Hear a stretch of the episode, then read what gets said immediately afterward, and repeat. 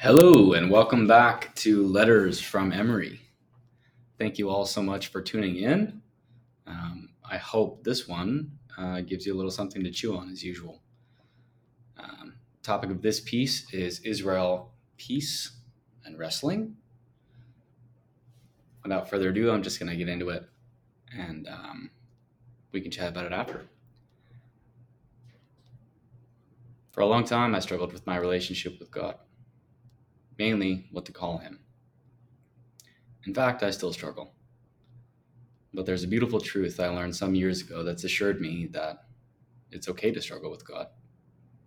In fact, more than okay, I think it's necessary.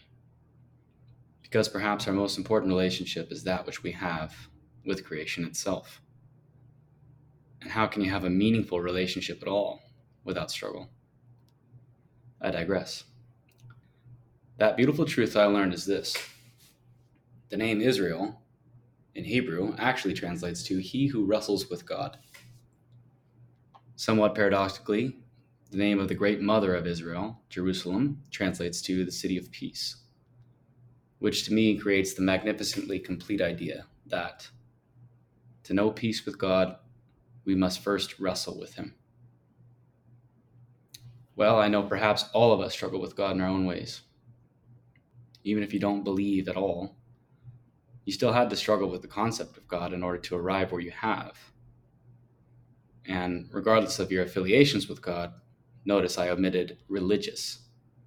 I think it's important to wrestle, in the very least, with this idea. You've arrived here somehow.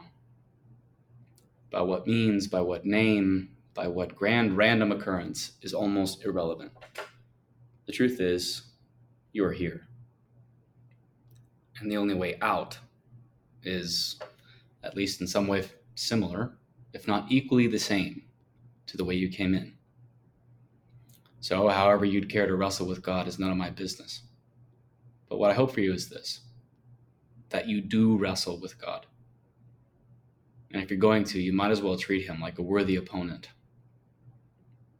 By that, I mean someone you respect, someone to thank for the battle. Perhaps even like someone who loved you enough to create you, and someone even more who still does. Alas, your beloved homework. I hope you take even 10 minutes today to wrestle with God. Not with whether or not He exists, not with whether, not with what to call Him, but with the very idea that maybe, just maybe, God is out there. After all, what do you have to lose by doing so. Let me try that one more time. After all, what you have to lose by doing so surely pales in comparison with all you have to gain by, well, wrestling in whatever way you choose. May we all find peace and friendship in our very creation and existence. Emory. A prayer for your pocket. Dear Lord, thank you for this day. Thank you for a roof over my head and a warm bed to rest it, for the opportunities before me and another day to seize them, for all those who love me and the chance to love them back, for the strength to pull my weight and for weight I'm proud to bear, for every miracle you've sent me and another chance to be one. Thank you, dear Lord, for providing me everything I need to execute your will, this day especially. May everything I do bring me closer to the kingdom for thine is the power, of the glory, for forever and ever. Amen.